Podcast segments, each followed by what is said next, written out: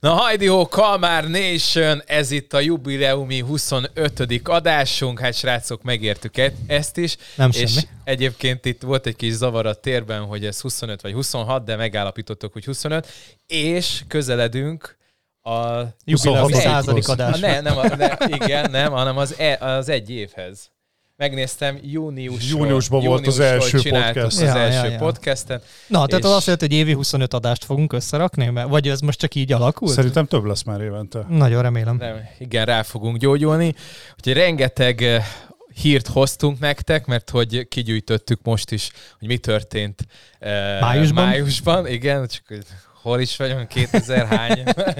Igen, és hogy hát én szerintem akkor be is mutatnám, hogy kik vannak itt mellettem. Görzsöny Péter. Sziasztok. És Szűcs Attila. Sziasztok. Sziasztok. És egy új helyen jelentkezünk. Szia Dani amúgy. Szia Dani. És jó magam, Csorba Dániel vagyok. Menkép 2.0. Igen, ez most itt fel fogjuk pörgetni a podcast adásokat, és orvérzésig fogjuk nyomni. Úgyhogy nincs is más hátra, mint hogy Főcím! Mindenki csácsába csáptári tukmáló nepper, de mi ennél sokkal jobbak vagyunk, ez itt a három Kalmár bemutatkozó. Görzsöny Péter, Szűcs Attila és Csorba Dániel.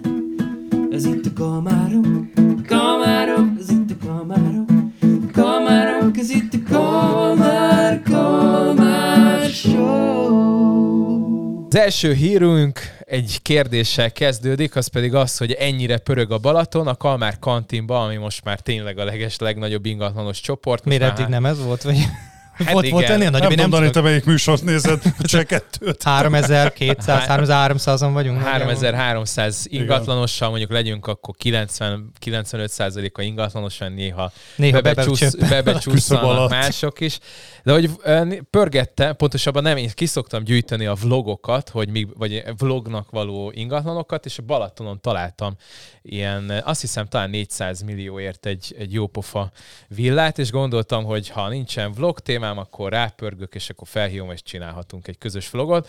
De hát így, hogy én elmentegettem ilyenkor az ingatlankomon, ezért jönnek az árváltozások. És jött egy árváltozás, de nem lefele, amire mostanában itt a budapesti régióban lehetne esetleg várni, hanem fölfele, mégpedig 50 millióval. Csináltam egy posztot belőle, és gyakorlatilag az ottani kollégák megírták, hogy ez nem egy általános, vagy nem egy ritka történet, hanem ez az általános, mert hogy mennek fölfele. Nekem hát meg ugye most jön a szezon. Ugye a szezonban a balatoni szezon rész, úgyhogy gyakorlatilag ilyenkor emelkedni fognak az árak. Nekem is nagyon jó infóim vannak a Balcsiról, ilyen belsős infók, és ugye folyamatosan látszódott az, hogy a Balatonra úgy tolódott kifelé az áremelkedés, illetve az egész boom, hogy ami a Budapesthez közelebb eső rész, azokat elkezdték felvásárolgatni, és itt tolódik átfelé a Balatonnak a nyugati részére. És most van Keszthelyen, Gyenes Diáson, ilyen helyeken kapcsolatom, kontaktok, ilyesmi, és azt mondják, hogy most van az egész terület boom előtt, és most konkrétan nekem javasolták, hogy nyissak egy ingatlan irodát lent, mert annyira amatőrök az ingatlanosok lent, és rommá keresik magukat, mert hogy ezek a típusok vannak, de nem lehet velük mit csinálni. Ezt a keszthelyi ingatlanosok most kikérik maguknak. Kikérhetik nyugodtan, mert megnéztem. Tehát rettenetes hirdetések, és egy nap alatt adják le 100 milliós ingatlanokat, úgyhogy kaputelefonnal 4 fotó alaprajz nélkül. Viszont én beszéltem több balatoni közvetítővel is, és az tény is valahogy nagyon pörög a piac, de rettentő nehéz ingatlanhoz jutni, mint ingatlanos. Hát most megint olyan dolog, hogy persze hideghívással meg ilyenek, de ugye mi nem hideghívásban élünk, tehát nekünk nem nehéz ingatlanhoz jutni. Oké, most ez csúnyán hangzik, mert na jó, de nem mész csupasseggel Balatonra, honnan fogod meggyűjteni nem megyek csupasseggel, tehát hogyha ezt jól csinálod, azt és jól marketingelsz. Nekem rengeteg kapcsolatom van, most is lesz majd egy projekt lent, ahol 50-valahány lakást kéne eladni Keszthelyen. De hát Nem tudom elvállalni, vagy hogy. Már konkrétan felajánlottak egy üzlethelyiséget, hogy ingyen használhatom, és nyithatok benne irodát, hogy eladjam ezeket a lakásokat. Mondom, hogy? Tehát messze vagyunk. Nem tudom megoldani. Attila már ezeket illedobja magát. Nem ledobom, mert nagyon szívesen megcsinálnám, csak... Fostos, szaros, 50 milliókért kiutazik. Nem, én tök szívesen megcsinálnám, nem ez a lényeg. Nem ez a lényeg, hanem messze van. Azért 2 gyerekkel, 2,5 órás autókázás oda-vissza, hogy csinálod meg? Tehát... Egyébként egy ilyen forgatókönyv az így összeállt, amíg mondtátok a fejembe, hogy milyen fasza lehetne tényleg így lemenni, leköltözni mondjuk akár 3-an vagy tök minden, mert ingatlanosként aztán puszta pereputty, és rommá szarrá keresni magunkat valahol ott és Balaton az a durva, hogy ez lenne. És a Nyugat-Balatonra kéne menni, nem a Zamárdi, Siófok, meg ez a vonal, hanem a másik oldal, teljesen nekünk kával eső részén. Ott én úgy tudom, hogy rengeteg az orosz. Legalábbis én, amikor így Keszthely környékén. Tudjátok miért? A fürdők miatt. Ja. Mert én oda szoktam mondjuk évente egyszer járkálni a Keszthely környékén a melegvizes termál fürdők miatt, és akkor megyünk. Gyakorlatilag minden második kiírás az orosz. Igen. Hogy szobakiadó. El tudom képzelni. Már nem a címelfrej. Viszont ha belegondoltuk, ugye az oroszok általában fizetőképes ügyfelek, úgyhogy nem egy rossz ötlet. Hát aki már eljut idáig, az általában igen. Nem. Úgyhogy igen, pörög a Balaton, meg kell állapítsuk mi is, és ebből nem vesszük ki a részünket, mert budapesti ingatlanosok vagyunk, úgyhogy lépjünk tovább. Hát a következő hír az pedig egy picit így érinti a mostani politikai szférát is, és nagyon óvatosan kell fogalmazni. Letiltanak minket. Igen, az internetről letörölnek minket. Hát szerintem több hallgatónk lenne, konkrétan átvennénk ilyen tilos podcastbe, és bujkálni kéne. Tilos a rádió 2. Mondjuk a podcast lehet, hogy jól menne, a víz az lehet, hogy annyira nem. Heti ellenőrzés. Igen. Szóval, hogy az volt a sztori, hogy az eredeti hír az úgy kezdődött, hogy az összes önkormányzati ingatlant, akik benne laknak, megvásárolhatják, és hogyha jól emlékszem, így a cikkekből ilyen 10-12%-os, gondolom az a minimál, aztán up to, tehát gondolom volt olyan, hol negyed, vagy 25% vagy 50% lehet megvenni. Aztán ezt finomították, mert ugye elég sok ellenzéki polgármester felszólált azzal kapcsolatban, még jobbos polgármester is belállt. Meg jobbosok is, igen, azok is szóltak, tehát hogy így igazából mindenki, akinek volt egy kis valóságérzéke, az hozzászólt, és aztán ezt finomították, ami gyakorlatilag ilyen Lex várnegyed lesz. Igen. Lex várnegyed lett, mert ugye a világörökség részére fókuszálták ezt az egész török sztorit. Alapvetően régen is úgy volt, ugye, amikor mentek az önkormányzati lakások, hogy attól tették függővé a százalékot, hogy a piaci értéknek milyen százalékán engedik ki az önkormányzat, hogy mióta voltál bérlő, és ha jól tudom, már régen is megvolt az, hogy 5 évnél frissebb bérlőknél abszolút nem lehetett, és 5 év felett pedig megvoltak sávosan azok a százalékok, de hozzáteszem azért most, hogy itt tényleg nem akarok a kormány mellé állni, de támadják, hogy most így kijátszható esetleg az önkormányzati vagyon. Azért most név nélkül emlékszünk arra mondjuk 5., 6., inkább 7. kerületbe, hogy még a másik erő alatt gyakorlatilag milyen botrányok voltak. Minden önkormányzati nagyobb ingatlant azt kell, hogy mondjam, hogy eladtak, úgyhogy ezzel egy probléma lehet maximum, hogyha visszajelnek vele ugye az önkormányzati lakásokba élő szegényebb ügyfelek, és gyakorlatilag eladják a piacon lévő kereső ügyfeleknek az ingatlan. Nem saját részre vásárolják. Ugye ezt tudjuk, hogy régen ez egy üzlet volt. Ez lesz. Tehát, hogy ez lakásmafia lesz, az lesz, hogy valaki oda megy, figyelj, 100 milliót ér az ingatlanot, Attila, 20-ért ki tudod hozni az önkormányzattól, én 30-ért megveszem tőled. Kérdezem csak tényleg, most tök naívan, ez miért lakásmafia? Ez nem egy egyszerű piaci... Itt az a kérdés szerintem, hogy hogyan jutnak ahhoz az infóhoz, hogy kinél vannak azok az önkormányzati ingatlanok. Lekérnek minden törzslapot az egész várban. Tehát, hogy igazából ez a kérdés, hogy ennek milyen módja lesz. Nyilván ennek van egy szürke, egy fehér, meg egy fekete verziója, hogy hogyan lehet kijátszani, de én szerintem egyébként... De már itt vagyunk a banki ingatlanokra, belegondoltok.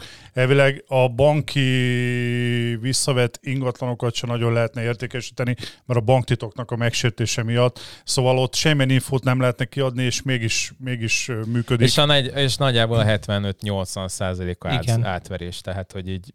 De nem is ez a baj, hanem banknál is ugye árverés 50%-ról indul, és fölfele a licit, nem 10-15-ről. Tehát legyen akkor induljon minden 50-ről. Budapesti viszonylatban erről konkrét információim vannak.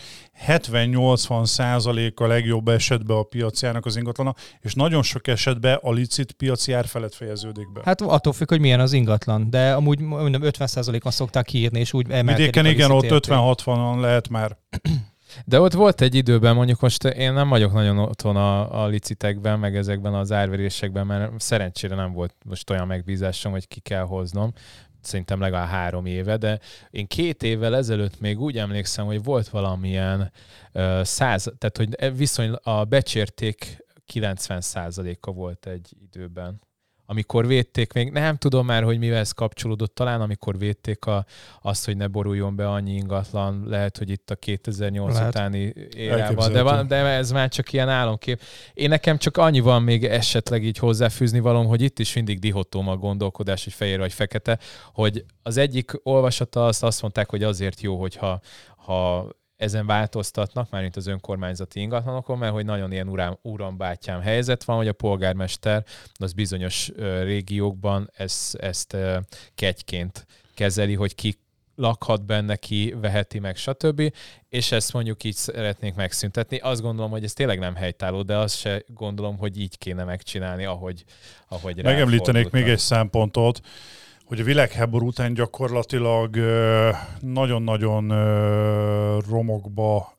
romokban hever nagyon sok háznak az állapota. Ugye azt mondják, hogy a 80-as évek végén, a 90-es évek elején ez a nagy kiárusítás az arról szólt, hogy a rendszerváltás után az önkormányzatoknak egyszerűen nem volt rá keret, hogy ezt a sok romos házat fel tudják újítani, és ezért volt egy úgynevezett nagyüzemi értékesítése.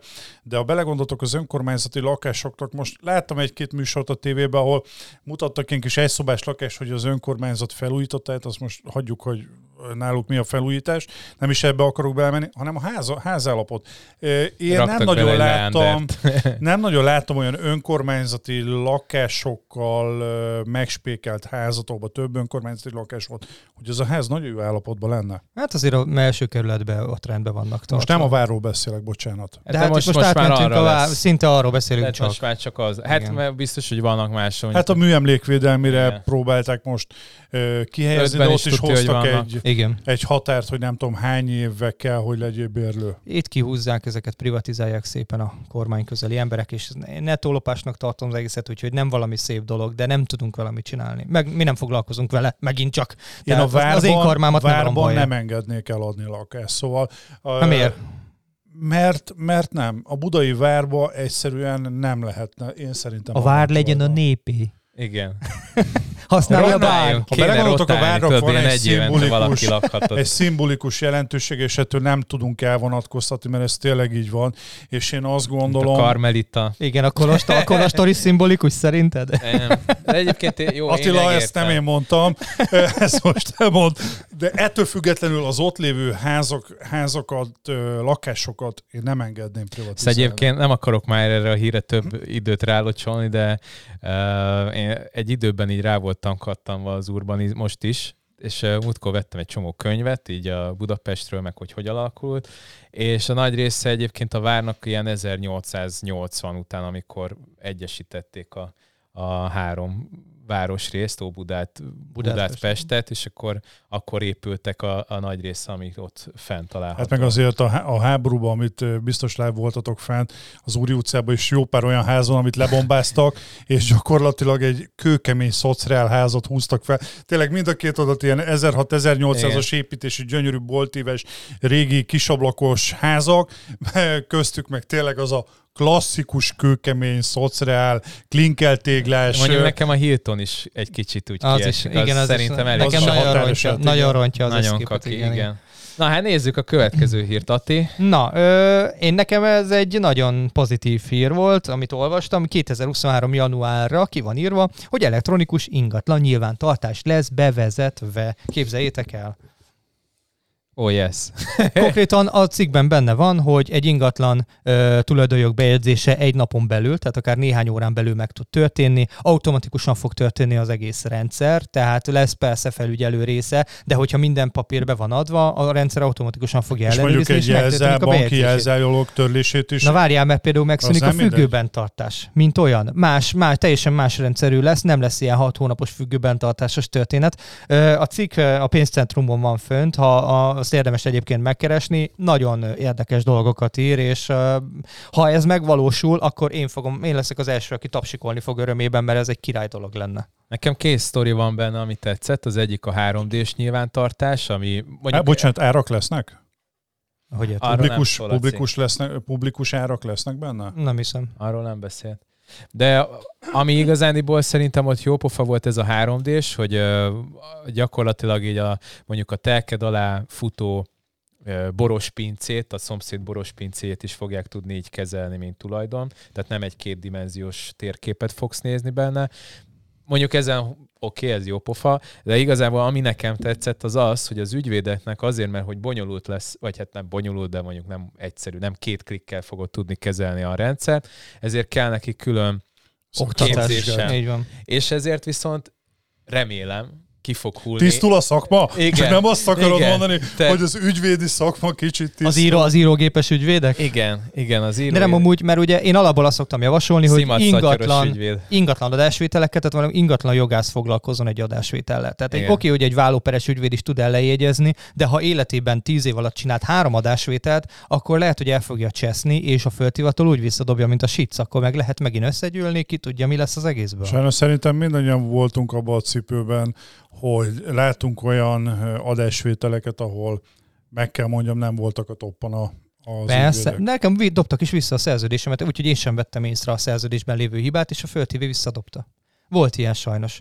Nem és mint tudjuk, a földhivatal visszadobja. Az, mint nem szarozik, nem fog vele levelezgetni, hogy what is this. Úgyhogy ez izgalmas téma, fogunk még vele foglalkozni a következő években. Na Peti, akkor ez a te posztod a Kalmár kantinba. Melyikre, a hitelmoratórium? Igen. Igazából összegeztem egy reggeli tévéinterjúba, unalmamba a kávé mellett kiegyzeteltem, hogy mi várható most a hitelmoratóriummal kapcsolatban. Az az információ jött, hogy ezt ugye augusztus 31-ig meghosszabbítják, ez egy automatikus meghosszabbítás mindenkinek.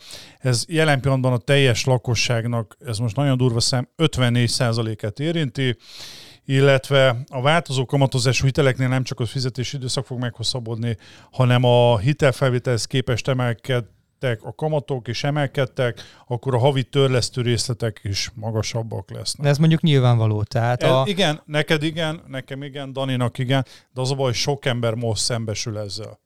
Jó, ugye most kétféle hitel moratórium hosszabbodás jön. Tehát ugye van az augusztus 31-ig, ez most opt-outos, tehát hogy mindenkinek meghosszabbították, és augusztus 31-től választások utánig meghosszabbítják majd, ugye úgy, hogy opt-in. Tehát, hogy most mit akarsz mondani? Semmit, csak zárójelbe jegyeztem meg. Hogy... Szaros bilit arrébb tolták egy kicsit. Igen, a szaros bilit arrébb rakták, hogy ez majd a holnap problémája. Igen. És arrébb tolják úgy, de ebben már ugye jelezned kell, hogy részt akarsz venni. Tehát nem lesz automatikus, úgyhogy ez nagyon fontos, és én nagyon-nagyon-nagyon bízom benne, hogy ez az 54% az lemegy 30-35%-ig, és az a maradék, az fogja tudni rendezni magát úgy, hogy augusztus 31 után alapvetően ennek a hitelmoratóriumnak a lényege, maga az intézmény az nem egy rossz dolog, és nagyon sok emberen segített, ugye.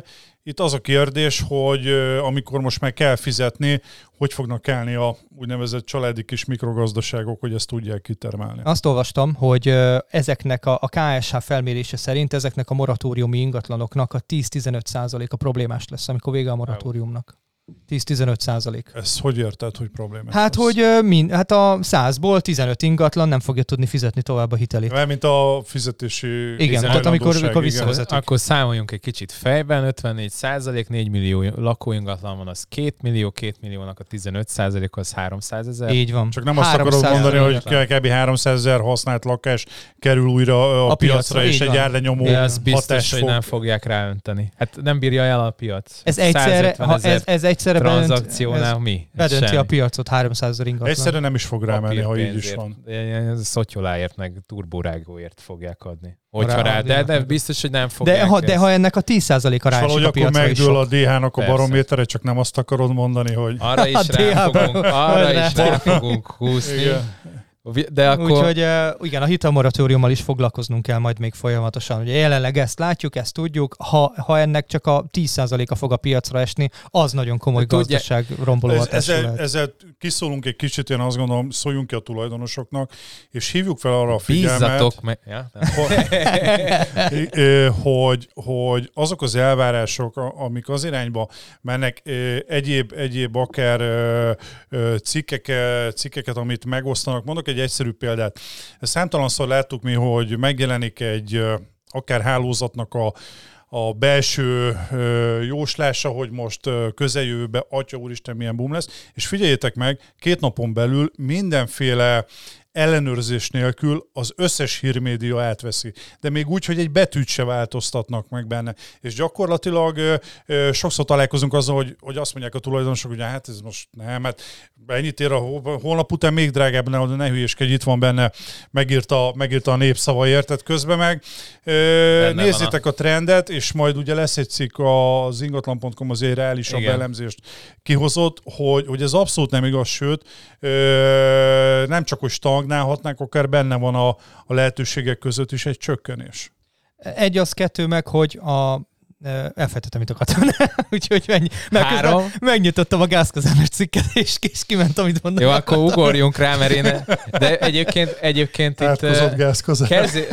majd a gázkazánokra menjünk rá, akkor szerintem összegezzük az ingatlan.com, a DH, illetve a portfóliónak a cikkét.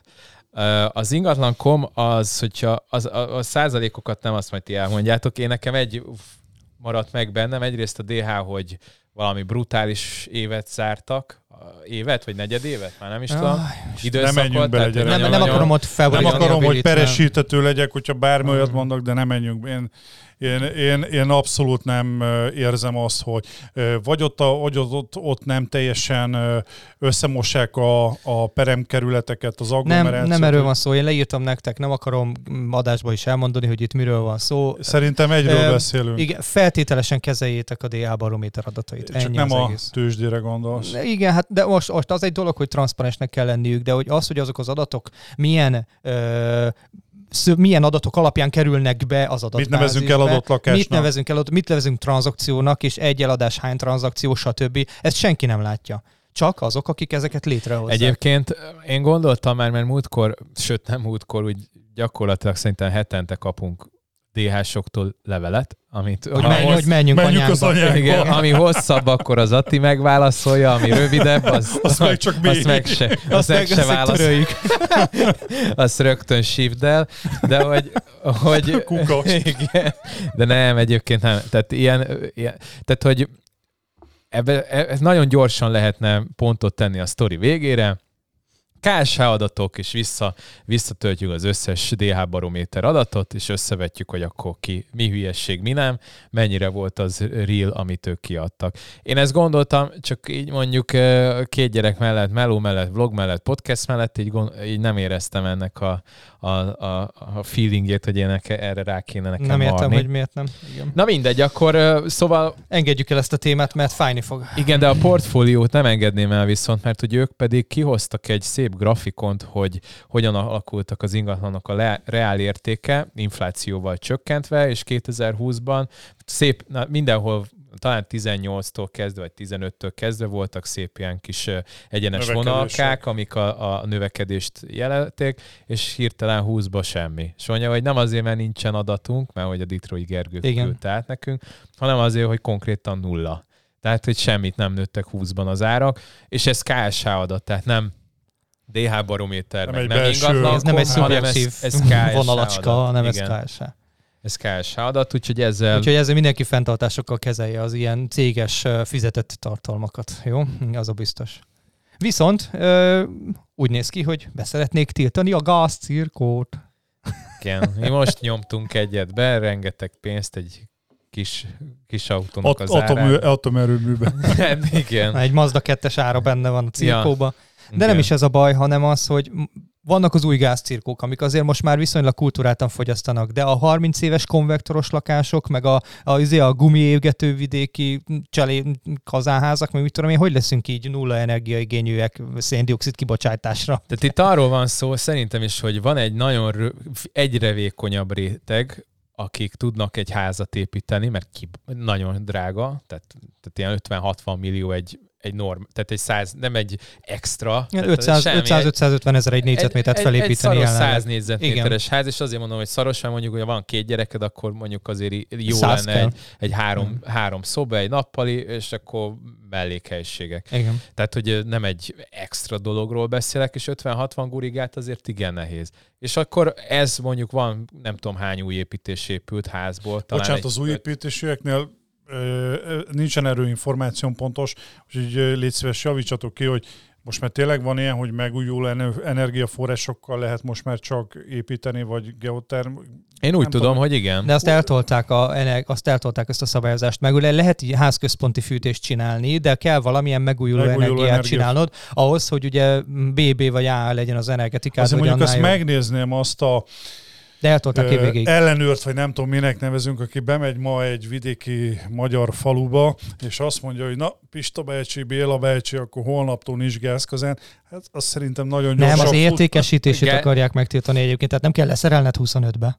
Hát leszerelni nem, csak ezt azt akartam pont mondani, hogy van az egyre finomodó és élére csiszolt ilyen az, hogy akkor zöldek vagyunk, és akkor kimész vidékre, ahol az 50 éves öntött vas kazánba tényleg pontosan, égetik a gumit, meg a kis poszkit. Mindent, hát abban mindent beledobnak, rettenetes, és olyan füst, és gondol, de van egy csomó települése, nem kettő, mentem így keresztül már életemben, hogy bent van egy völgyben, és a völgyben a füst megáll, mint az állat, és akkor így gyönyörű szép idő van, bemész a településre, és mint hogyha egy rohadt nagy füstköd lenne az egész település, és nem szellőzik ki büdös élebe se. Tehát itt nem a Budapest a fő probléma, hanem ezek a települések. Budapesten van ez az egyik vlogger. Bocsánat, ez nekem egy ilyen, most jelen pillanatban az ilyen Mission Impossible. Ja, nem hiszem, hogy meg lehet csinálni. Az egyik vlogger srác csinált, nem tudom már, hogy hívják, valamilyen András, most nem jut az eszembe a neve, Horváth András. Nem tudom. Mindegy. És ő csinált egy olyan... az Andris. Ja, tudom, igen. A Horváth Basi. Mindegy, csinált egy ízét, hogy kiköltözött agglomerációba, és hogy már, hogy milyen a levegő Budapesten. És akkor télen vett valami ilyen mérőműszert, és kiderült, hogy ezektől az égetésektől sokkal olyan kőkemény ilyen kémiai kemikáliák jönnek be a levegőbe, a gumiktól, meg ezektől, amiket elégetnek, meg a vizes fától, tehát a vizes fát még füstöl, jobban, mint a disznó. Még jobban gyilkol, hogy így gyakorlatilag így mondta, hogy hát így nem járt jobban a téli kiköltözésen. Szóval azt mondom, ugye a Nemzetközi Energiaügynökség egy 400 lépésből álló javaslatot adott be, ugye 2025-től nem szabadna értékesíteni a gázkazánokat, és 2035-től meg ugye megszűnének a benzin és dízelüzemű autók gyártása és eladása is, hogy 2050-re nulla széndioxid kibocsátásúak legyünk, és ezáltal tudjuk tartani a... Tegyük hozzá, hogy Magyarország kiemelkedő a gázfüggőségben. Nagyon sok háztartás itt van. Szépen jó mondani. Gázfüggőségében. Most próbáltam egy jó szót találni, de az a lényeg, hogy aránytalanul magas a gáztüzelésű fűtési rendszerek használata Magyarországon. Szerinted miért építik Paks 2-t? Ezt akartam mondani. Pontosan ezért építik Paks 2-t, hogy az oroszoktól így és úgy is függünk valahogy. Ennyi az egész. És majd akkor nekünk importálják a napenergiát. Nem ezt akartam mondani. Éreztem, hogy itt a Dani másra gondol.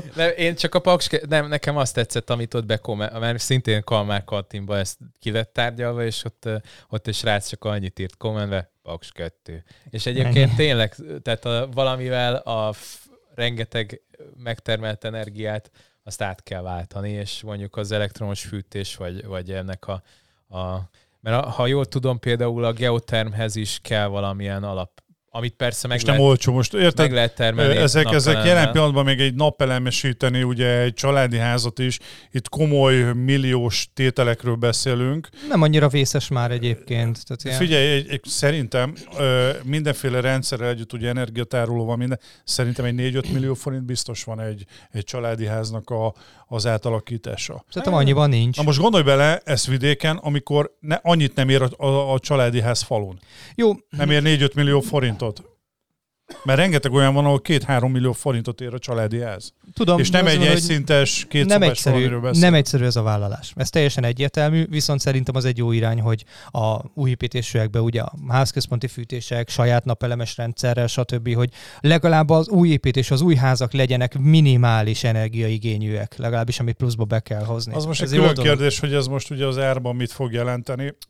Figyelj, őszintén megmondom, hogy leszarom. Tehát most ebbe az irányba kell mennünk, mert meg kell termelnie. Egy 20%-nál, csak mondom idén. Már mi? Áremelkedésbe új építésűeknek. De most nem tudom mit csinálni, én is szeretnék venni, és mi történt január 1-től?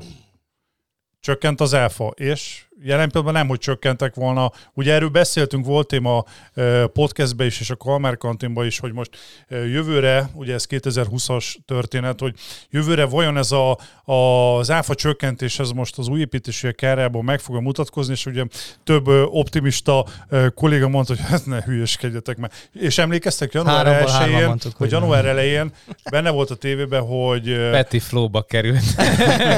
Hogy az építőanyaggyártók már bejelentették január elején, hogy gyerekek, itt most komoly áremelés kell, mert nem lehet ezt kigazdálkodni. És azóta is emelkedik folyamatosan. És gyakorlatilag 2 másodperc alatt kitömték azt a lukat, ami ott volt az áfa különbözetben, plusz még emelkedtek is az árak, úgyhogy ennyi volt az áfa csökkentés.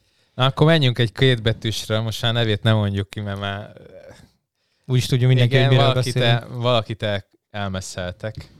Szerintem csak a szokásos. Tehát ugyanazért elkaszálják őket állandóan, mindig újra próbálkoznak, mindig elkaszálják őket. Most éppen az volt ugye a fő probléma, hogy...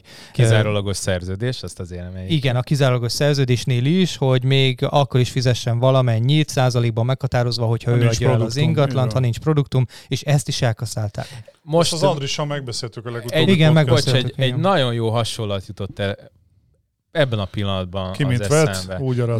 Nem. A kizárólagos szerződést, hogy mert mi is kizárólagossal dolgozunk, de szerintem ez olyan, hogy mint a házasság. Tehát azért, mert valakivel összeházasodtál, nem jogosít fel arra, hogy... Okosan fejezd be a mondatot. Okosan, mert más is hallgatja. Okosan fejezd be a mondatot. Hát de hogy este haza is kell mennie. De nem, de most tényleg, ez, gyakorlatilag ezt úgy nézik, hogy a kizárólagos szerződésnek lenne a feladata, hogy a tulajdonost kordában tartsa.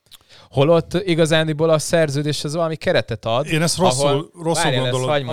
Hagy fejezze be a gondolatmenetet. Tehát, hogy holott igazándiból neked kellene olyan szolgáltatást adni, és úgy megmagyarázni, hogy miért nem érdemes több ingatlanost megbízni, hogy ne is forduljon máshoz. És hogyha már felmerül az a kérdés, hogy most kifizessenek, ne fizessenek, bíróságra mentek, már rég elrontottad a történetet. Nekem soha nem volt, hogy ne fizettek volna ki, mondjuk az utóbbi 10 évben. 2-szer volt, hogy nem fizettek ki, de az még teljesen, meg most a sztorikat nem fogom elővenni, de hogy amióta én kizárólagos szerződéssel, igen, tehát lekopogom, amióta kizárólagos szerződéssel, és volt, ami 5-6 millió, na mindegy, szóval rengeteg pénzről, és nagyon sok pénzt is kifizettek simán, igen, nem vágom ki, mert van. Mindegy, mert most mindenki tudja, hogy... Le van számlázva, mindent most alapvetően könnyű kiszámolni, most... ha eladunk egy 100 milliós ingatlant, és 3-4% plusz áfán dolgozunk, akkor viszonylag egyszerű a matekja, hogy mennyi a jutalékunk. Én a kizárólagos szerződések 2 dolgot mondanék. Alapvetően maga a kizárólagos szerződés, én szerintem az arról szólna, hogy beteszel, ahogy nagyon jól fogalmaztál, te is egy olyan extra munkát, amivel tényleg minőségi szolgáltatást tudsz nyújtani. Ugye ez pénzbe kerül, időbe, azért tegyük hozzá, nem 2 forintot locsol bele ilyenkor az ingatlanos, ha tényleg úgy csinálja, mint ahogy az a nagy könyvben meg van írva. És ennek cserébe, ugye ez egy üzlet a piacon, ennek cserébe a tulajdonos ad neked egy exkluzivitást. Ezzel semmi probléma nincs. Ugye ott van a probléma, hogyha befektetett munka aránytalan azzal, hogy te röghöz akarod kötni a tulajdonost, illetve válaszolnék arra a felvetésedre, hogy alapvetően pszichológiailag, ha te mindent beleteszel, akkor nem fog a tulajdonos másfelé kacsingatni, és erről az Editnek a posztja jutott eszembe egy pár héttel ezelőtt a kantinba. Ő ugyanez kizárólagossággal dolgozik, tényleg nagyon nagy ismeretségi kör, egy tök szeretető, aranyos ember, és ő is belefutott egy olyanba, ahol gyakorlatilag tök jóba volt a tulajdonosokkal, kizárólagos megbízás, nagyon jó haveri viszony, kikerülte őt az ügyfél, ugye becsöngetett, ez a tipikus, utána végigcsöngetett, és letagadták a tulajdonosok, és megvették, és az Edith majdnem pityeregve mondta, hogy hát hatalmasat csalódott, és beszélgettünk, és én azt mondtam neki, hogy Edith, mindent le kell papírozni, és azt mondja, hogy igazad van. De nem volt lepapírozva a szerződés? Nem kizárólagos, nem az a klasszikus kizárólagos. Az, hogy most ez egy szóbeli baráti, vagy volt, nem ez a lényeg. Nem volt ez a klasszikus kizárólagos szerződés, és gyakorlatilag én azt mondom, hogy nagyon fontos a jó kapcsolat, de biztos, ami biztos, mindenről legyen papír. Persze. Nyilván, ez nyilván. Egyébként nekem most a héten volt egy ilyen kínai ügyfelet, kivittem egy kecóra, 65 millió, 63-at adott érte, mondtuk, hogy ez nem annyira jó, kiment megkerülve, hogy lealkudja a tulajnál, és fölalkudták 63 félre, és jövő héten szerződünk. Nagyon nagy díj. Nagyon jó járt ez. Ilyen nekem is volt, hogy megpróbáltak megkerülni, ráadásul úgy, hogy a tulaj nem lakott ott, és a szomszédtól kérték el a tulajnak a telefonszámát, és felhívták a tulajt, és mondta nekik, hogy jó, akkor mondjuk maradjunk oda a példánál, 65 millió volt az irányár, ők 60-at ajánlottak, és jó, akkor magának 63. Jó? Tehát, hogy akkor ha kell, akkor vihetik, és megvették 63-ért is. Én nem leszek ezzel most szimpatikus, de én mindig azt mondom, hogy azért podcastet lehet megérni majd egyszer ezek a dolgok is, ugye, hogy az emberek hozzáállása Magyarországon az adott szóhoz, vagy a korrekt dolgokhoz. Szerintem mi nálunk például konkrétan ugye az eladóvevők miket tapasztaltunk eddig az elmúlt 5-10-20 év alatt a piacon. Nekem nincs ennyire rossz tapasztalatom egyébként. Én pont ugyanezt vagyok. Az átlag nem rossz, persze, de van ilyen beesik, ahogy Daninak is, nekem is, az Editnek kérdés, is gondolom, neked is. Kérdés, hogy kell rájuk koncentrálni. Tehát én úgy vagyok vele, lehetne, annyi, hogy papír legyen. Rajta, csak papír legyen. Igazán a saját magamat Dani, azért belegondolsz, egy 50 milliós lakásnál minimum 1,5-2 millió forintról beszélünk. Most lehet, hogy 10 évben egyszer fordul elő veled az, hogy most jön egy ilyen kínai ügyfél, aki úgy gondolja, hogy nem, ez egy korrekt eljárás. Ilyen rendszeresek vannak, csak az ügyfelekkel olyan jó a kapcsolatom, hogy nem kell szerződést lobogtatni, el se olvassuk, sokszor nekem kell mondani nagyjából, maradjon így kávé is. Mikor van. Így van. Hát most, hogyha becsúszna egy olyan, és mondjuk nem tudom, 1 millió, 2, tök mindegy, bárhány millióval meg rövidebb lennék, akkor egyrészt, ha perelni lehet, nyilván perelnék, ha meg nem, akkor meg lenyelem. Tehát most nem, ezért nem fogom, én pont ezért nem szoktam például zárni a kapunkat, meg az ajtónkat, mert nem azon akarok parázni. Igen, de nem azon akarok parázni, hogy most kipakolom a gyerekjátékokat a kertből. Például sétálunk, és simán ott hagyom bárhol a biciklit, mert persze nekem is eszembe jut, hogy ellophatják meg ilyesmi, csak én nem azon akarom járattatni a fejemet, hogy mikor, hogyan lehet engem átbaszni. Egy egészséges, én azt mondom, hogy legyen biztosítva szerződéssel, hivatalosan nyilván minden, valami. És onnantól kezdve lehet jópofizni, lehet bratyizni, lehet közvetlennek lenni, lehet az embereknek az érzéseivel, gondjaival foglalkozni, de azért az a papír az legyen meg. Nyilván, amúgy se tudsz számlázni papír nélkül, úgyhogy tök mindegy. A srácok, még rengeteg hírünk van, úgyhogy most nagyon fölpörgünk. Büki visszatért. Ez, amit a Büki Karcsi kirakott videót. Ez... A főnixmadár jut eszembe, ami mindig... Bocsánat. És egy kaputelefonnal forgatott, én nem is tudom milyen szar mikrofonba beszélve, 3 percben előadja, hogy mi a spanyol viasz.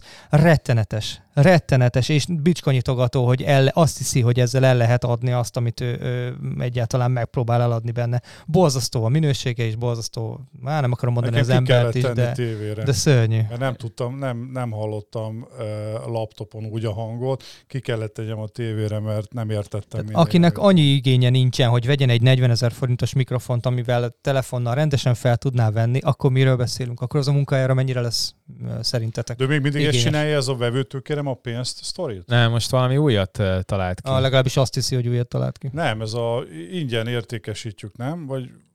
Nem, az most egy másik csávó, de az nem is talán. Nem, ez a Mönki sztori, ez neki volt a nagy stand-upja, hogy nem kér a tulajoktól pénzt, hanem a vevőktől. Ja, van, nem csak ő volt egyébként. Van egy G-cég csoport, aminek nem 3 betűs a folytatása. Nem tudom, hogy mennyire hallatszik be, de nem is akarom. Az is rettenetes, az a videó is rettenetes. Igen, ő azt mondta, az full átverés az egész videó. Direkt meghallgattam, idefele jövet a kocsiba. Tehát ő azt mondta, hogy 10 perces videóban elmondja, hogy hogyan lesz te.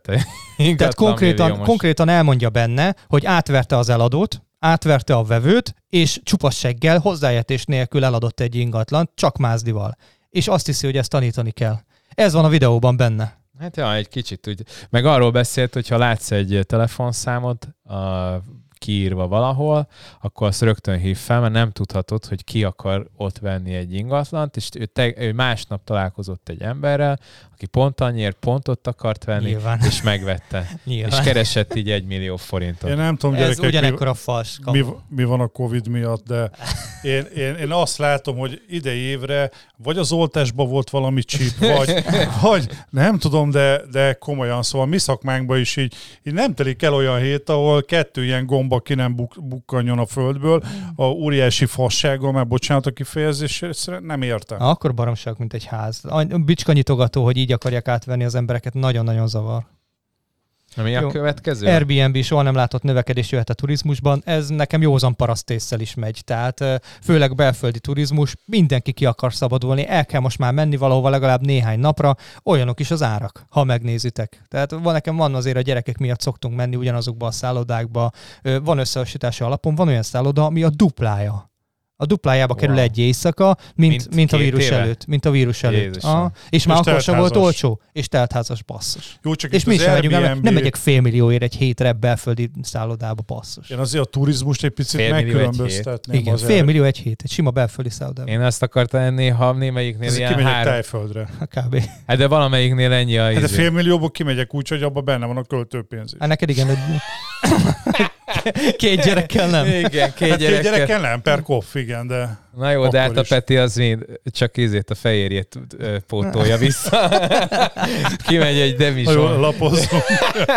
Csak figyelj arra, hogy kinek van Ádám csutkája, meg kinek nincs. Mert... Kimegy egy tálca kefirrel. Mikulás csomagot legyen alatta. Hát azt le tudják venni, az Ádám csutkát nem. Ja. De visszajön, mint egy kiszívott teljes zacskó. Na jó van. Szóval ennyi Airbnb szerint növekedés, így van. Én egyetértek. Menjünk tovább. Na hát akkor Kecó, 7,5... Ja igen, jó, csináltak jó. Valami szírszaró... Nem, bassz meg, ezt nem szabad mondani. Az egy másik oldal, a Kecó természetesen nem szírszar oldal. Nem tudhatjuk, ő nem regisztráltunk. Azt se tudjuk, hogy mi, mert meg akarnak már rögtön büntetni a beregelünk, mert hogy 7,5 gurigával? 7,5 milliót akarnak rajtunk leverni, hogyha bizonyítottan ingatlanos vagy és beregeltél rá. Jó, tehát ha beregelek egy Gmail-lel, akkor hogy bizonyítják rám ezt? Most őszintén. Szerintem ez jogilag sem állja meg a helyet. Biztos, hogy nem. Nyilvánvalóan baromság az egész. Nem foglalkoztunk vele ennyit, hogy valami arányos, nem tudom, hogy a joga ezt tudná megmondani, de szerintem ez bármelyik bíróságnál hasonló. Megnéztem ezt a weboldalt. Igen. Beregisztráltál VIP vagy? Nem, mert a beregisztrálásnál csak plusz adatokat lesz, mint telefonszám, utca, stb. Nem, azt megnéztem, hogy teljes Budán, ugye 2-3 1-12-11-22. Kerületben hány eladó lakás van? Onnan megnézem, hogy milyen kínálattal dolgozik. Tippeljetek. 4. Kicsit több. 6. Na jó, 10. 10 budai oldalon 10 darab eladó ingatlan. Szóval most értem én a 7,5 millió forintot, de azért legyünk már reálisak abban az alszóval. Ebből akarnak élni, nem az eladásokból. Hogy ja, azért 10 lakás... Lehet, igen. Lehet, hogy jön már holnap a felszólító levél. De hova nem tudják, hol vagyunk. Úgy se kaptok el. Úgy se értek után. Eladó egy izlandi aktív vulkán. Én azon gondolkodtam, hogy mi van a túllapján. Kivett vulkán? Vagy... Meg mit lehet vele csinálni? Földművelés alól kivett vulkán. Én ennyit tudok elképzelni. És mi, hogyha kialszik, akkor perelhetsz, vagy mi? Hát akkor beszántod, felszántod és beülteted. Ilyen egy gyűrűt lehet bele megsemmisíteni. Turizmust építek az egy gyűrűre. Egy gyűrű mindenek felett. 20 kilométerrel arrébb fölveszel egy gyűrűt, és oda kell sétálnod, a végén beledobnod, és ezért fizetsz. Mekkora komoly lenne turizmus, válóperi turizmus, hogy itt mi bedobjuk a jegygyűrűdet a vulkánba, és... Tényleg. Akár izi is lehet építeni egy marketinget. Vagy kisállat. Minek hívják ezt? Krematórium. És dobálod bele a hörcsögöt. Hogy ne! Ettől maximálisan elhatározottan. Teljesen. Én ebben egyáltalán nem értek egyet. Ugye, mert kell egy lendületben, közel nem mersz hozzá, mert... Szevasz, csúzlival kb. De akkor már lehet. Ilyen Angry Birds-es óriás csúzli kell hozzá. Viszlát, buksi. Tényleg elhatárolottam minden állatvédőt, hogy most kérek elnézni. Hát de most én nekem 3 kutyám van, mondjuk jó, őket azért elásnám, de... Mármint most. Ilyenkor szokták azt mondani, hogy Dani, ebből már nem jössz ki jól. Igen. Szóval, de volt egy olyan ismerősöm, aki...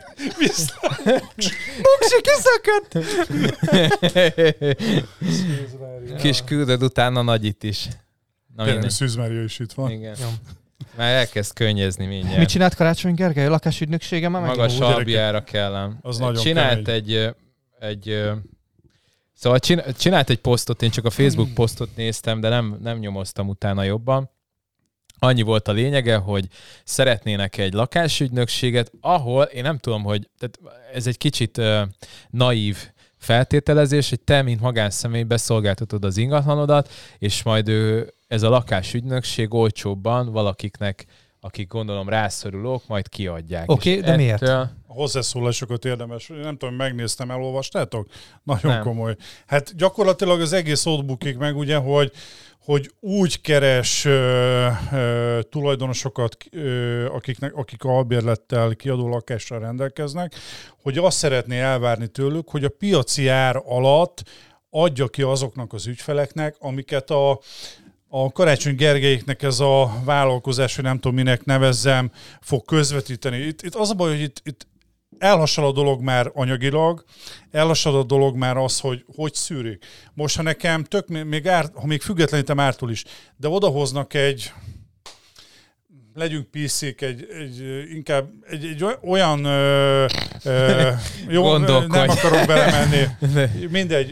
Odahoznak egy külföldi, magyarul nem beszélő, 3 gyerekes családot egy 1,5 szobás lakásba fele annyiért, mint amennyire én ki tudnám adni. Így van, Attila, akkor mi van? Így van, ez. Akkor mi van? És nem tehetem ki, mert szerződésben vagyok a Gergely féle lakásügynökséggel. Egyébként... Gergely Apartments. De egyébként ez meg... Geri Apartments. Kari Geri.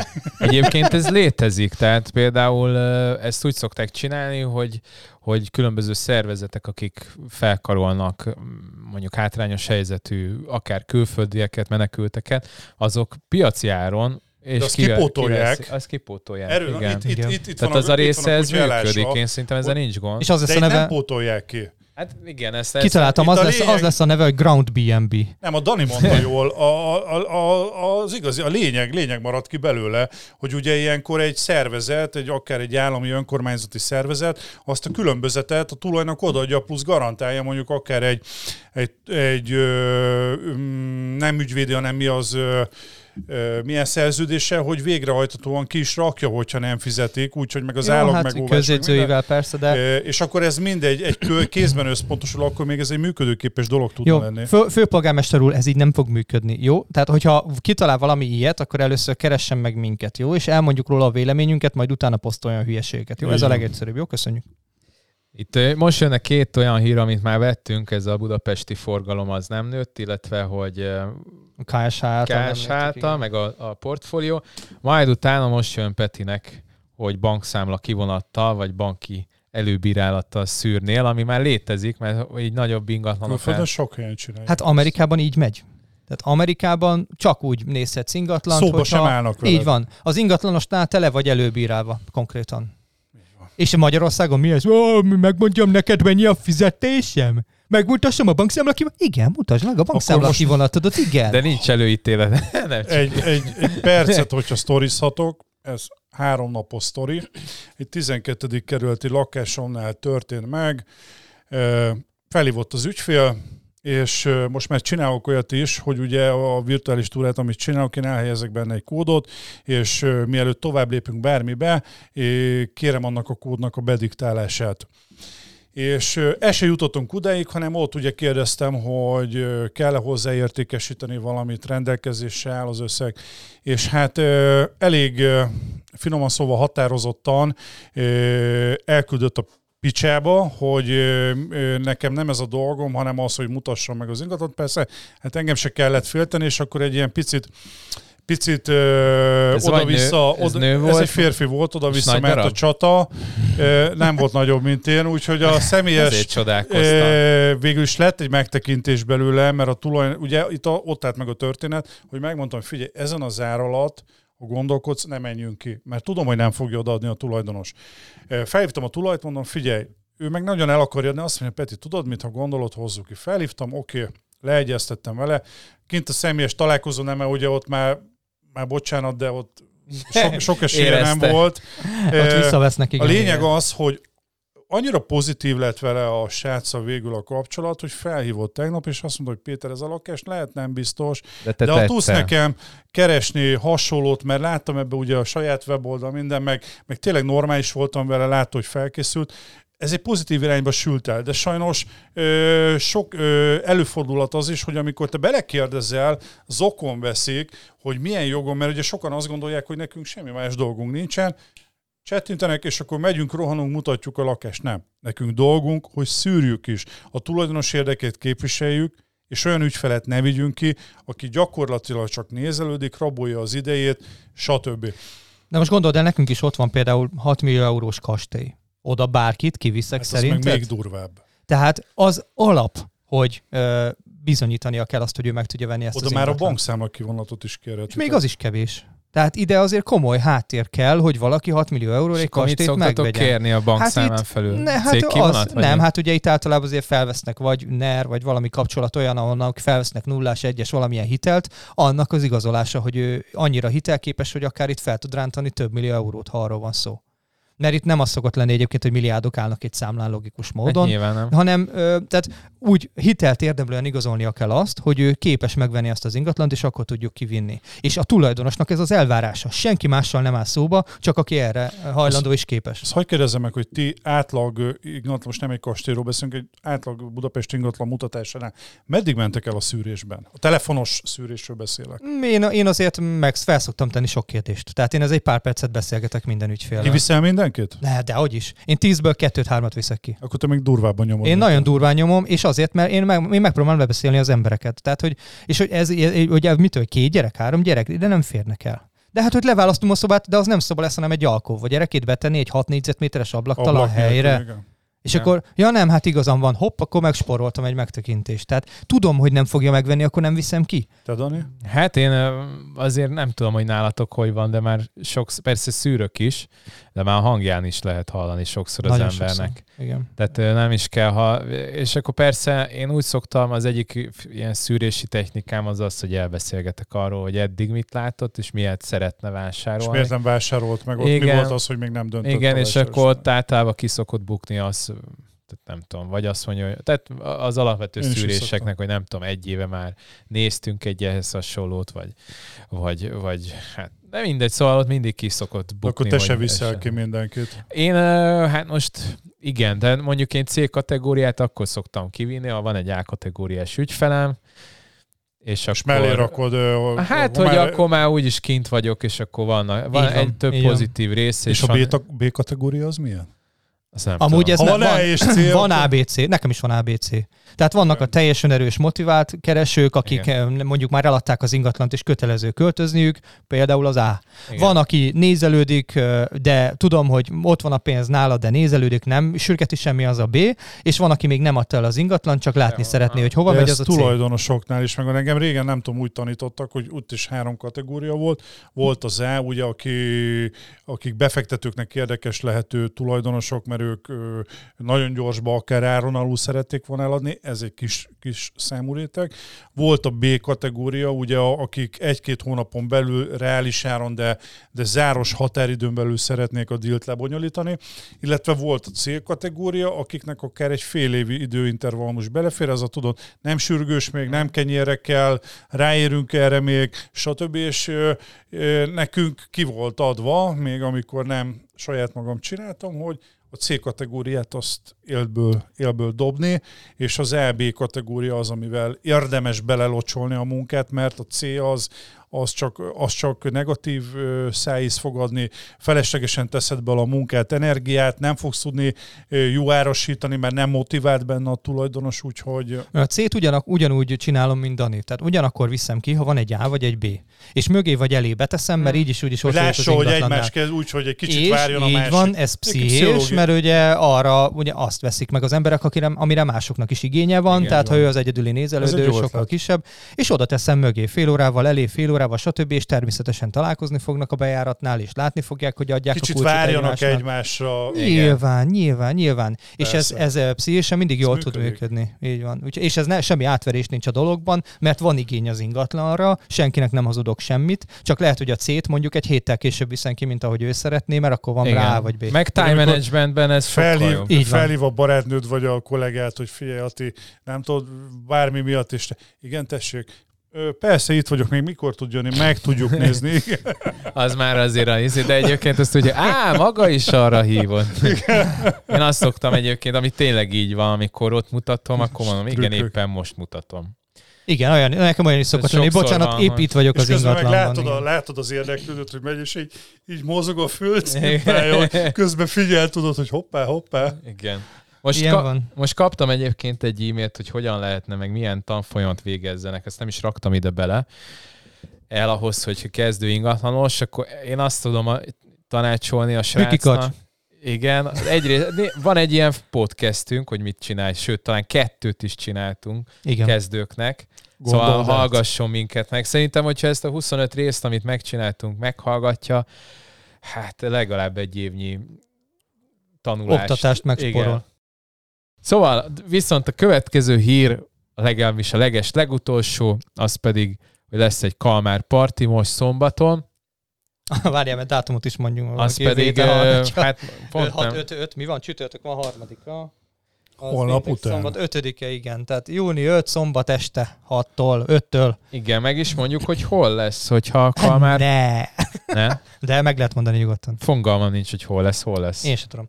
Attilával már bevonuló zenét keressük. De szerintem az Eye of the Tiger-re fogunk bevonulni. Dege. Tang. Igen. Az jó lesz. Én születésnapozom, mert 1 éves lesz a kislányom, és jönnek a nagymamák. Köszönöm szépen, úgyhogy nagyikat is hozzá. Ja, nem lenne rossz végül is, meg a gyereket. Szóval a Városmajorban lesz az Oscar Garden nevű helyen, természetesen teraszbuli, tehát nem fogunk kérni senkitől oltásigazolványt, de jó lenne, ha nem jönnél ide, hogyha nem vagy beoltva, meg köhögsz, meg mit tudom én. Jó lenne, ha nem jönnél ide. Alapvetően lehetőség szerint olyanok jöjjenek, akik be vannak oltva. Jó? Akkor meghívunk egy izlandi vulkánpartira. Jó lenne, hogyha nem vinném haza a pár hetes gyerek. Tajgetosz. Akkor Peti fog elkísérni. Utolsó. Jó, úgyhogy oda várunk mindenkit szeretettel. Aki ingatlanos, igen, mert nem fogod jól érezni magad, ha nem vagy ingatlanos. Taxival gyere, mindenképpen. Igen, mert inni fognak a srácok. Igen. Úgyhogy szerintem ennyi volt a májusunk. Tök jó volt, igen, 58. percünknél tartunk, úgyhogy mindenkinek... Gyorsak voltunk. Kár volt mondani, mert kivágsz belőle úgyis. Igen, végig döráltunk legalább 10-15 hírt. Remélem, hogy tetszett nektek a 25. jubileumi rész, és a 100-nál is ugyanígy együtt leszünk. Jövő héten tök jó vendégünk lesz, egy értékesítő, aki, amikor megcsináltuk azt a podcastet, hogy 1-2 milliárdot csinál az egyik top értékesítő, akkor azt mondta, hogy ezt évente, mert hogy ő havonta csinált ennyit, de nyilván új építéssel iszonyat léket projekteket értékesít. Igen, Viktor lesz a vendégünk. Nem tudom, hogy az mikor fog kijönni, de szerintem nagyon érdekes lesz. Úgyhogy azt is várjátok, meg remélem, hogy ez is tetszett. Hogyha tetszett nektek, akkor nyomjatok a felfelé mutató hüvelykujjra, hallgassatok minket Spotify-on, Apple Podcast-en, ott 5 csillaggal tudtok minket, fel tudtok iratkozni a YouTube csatornánkra, Kalmárok címmel, és tudtok nekünk e-mailt küldeni a hello@kalmarok.hu. De ja igen, az a hello@kalmarok.hu-ra. Úgyhogy ez voltunk mi, Kalmárok. Záró Miki Mókatára. Sziasztok! Szervusztok!